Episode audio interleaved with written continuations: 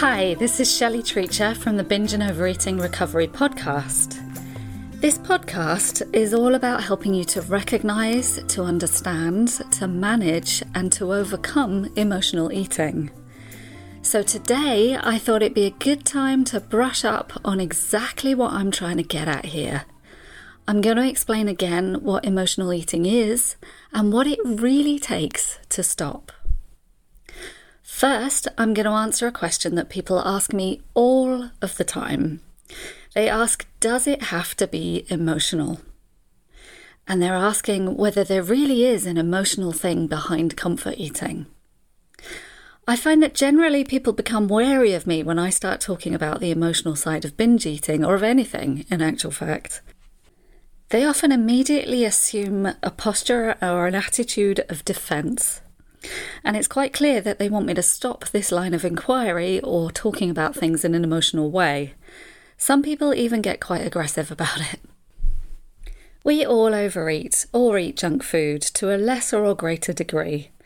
So, is it actually emotional for all of us? I honestly think the answer is actually yes, even if it is just an association or a habit. We are emotional creatures, whether we like it or not, and we have complex psychologies. I don't think there can be much that we do that doesn't actually involve emotion. Even if it is just that it feels nice to eat that particular thing at that particular time, this is still an emotional response. It's just that for many of us, it's gone out of control. And understandably, like any addiction, tolerance levels creep up for the substance that we consume and habit increases quickly. We don't like the idea that we're losing control. It's hard to admit that. But clearly, overeating is a big problem in our culture. Collectively, this has gone out of control for all of us, but especially now. We still live in a society that prizes action and toughness. Not wanting to admit emotion or vulnerability belies a survival fear of failure and rejection, and an aversion to difficulty. This is often what I see in the eyes of the person who wants me to stop talking about emotion. We love a quick fix as humans. We are averse to pain and discomfort by nature. We are pleasure seeking.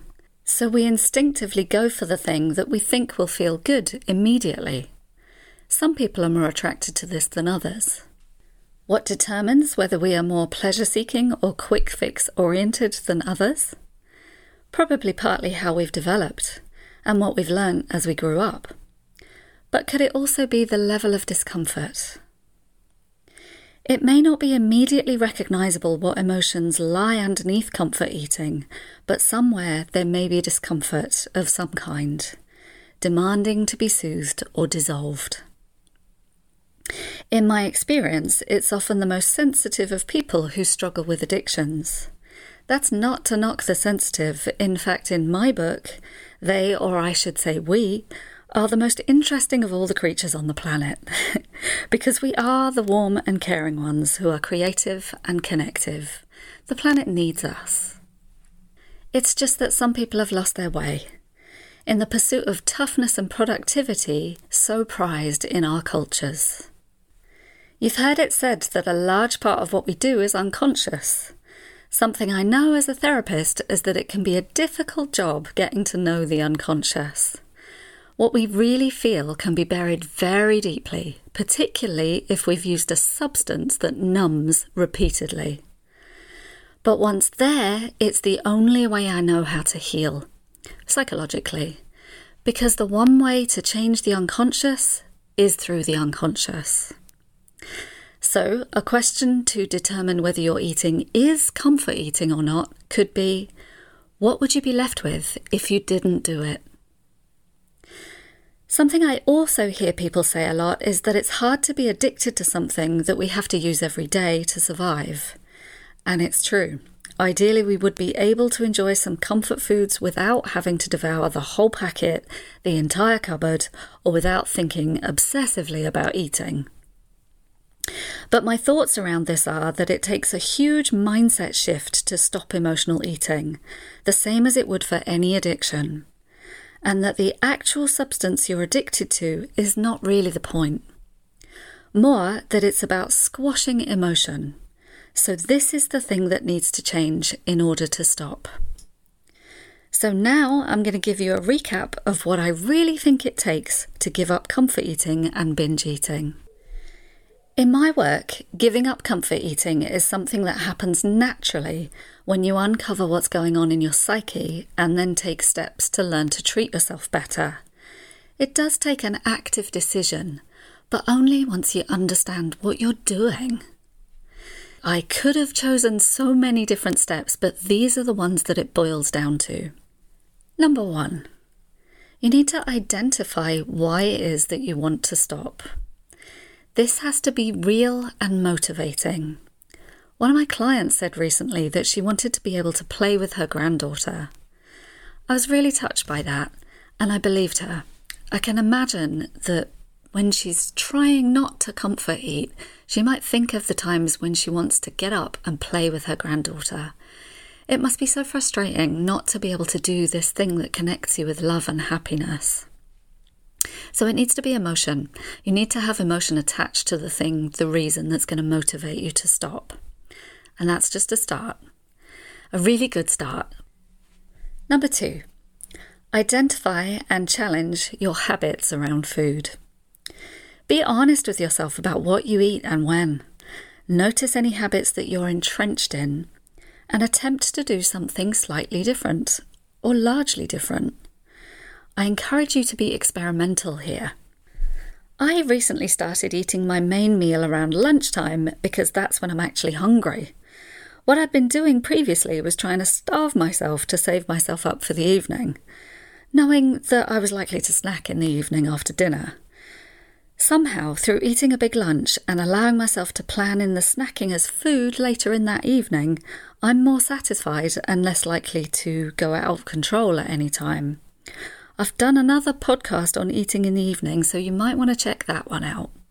But this is just an example of a little habit that you can switch, just to try something different so you don't have that association anymore. And the more you practice that, the more uncoupled the association will become. Number three, learn to be objective. Start to observe, to study, and be curious about how you respond to life and what's going on in your psyche. This is about starting to get to know yourself on a psychological level. What gets you riled up? What do you enjoy? When someone asks you to do something, do you always say yes? If you're tired, do you give yourself a rest? What are the thoughts in your head just before you binge eat? My first podcast was about identifying emotional eating. This is also a great one for starting to learn about yourself. Number four, identify your self critic. This is major. It's important, prolific, and pivotal in steps to recovery because it's the critic that makes you want to eat. Mostly.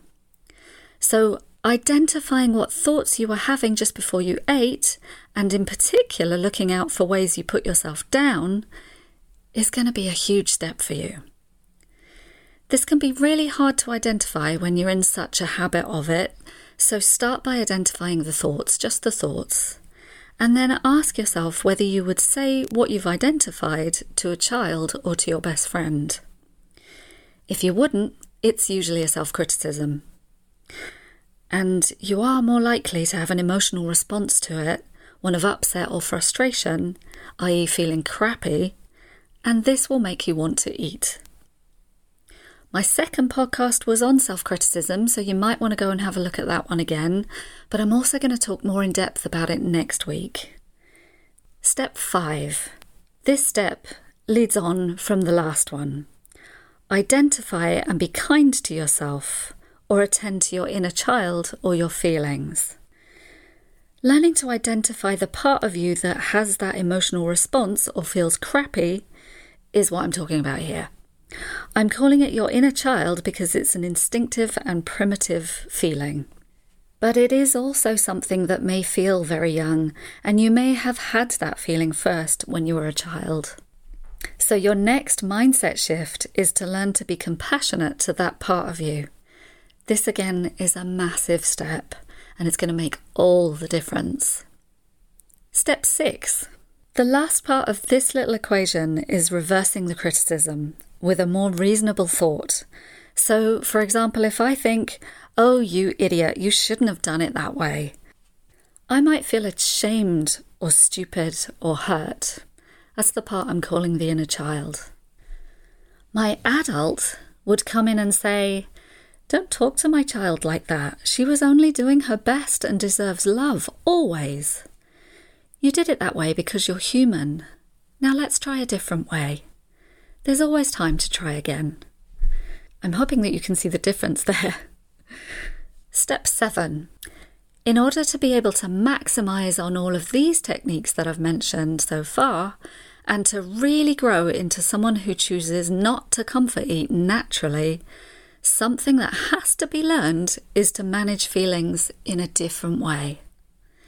Once you've identified what feelings you have underneath eating, you need to learn A, that emotions are not to be avoided, B, that they are helpful in understanding who you are, what you want, and what you need, and C, that there are other ways to manage them in a different, more empowering way.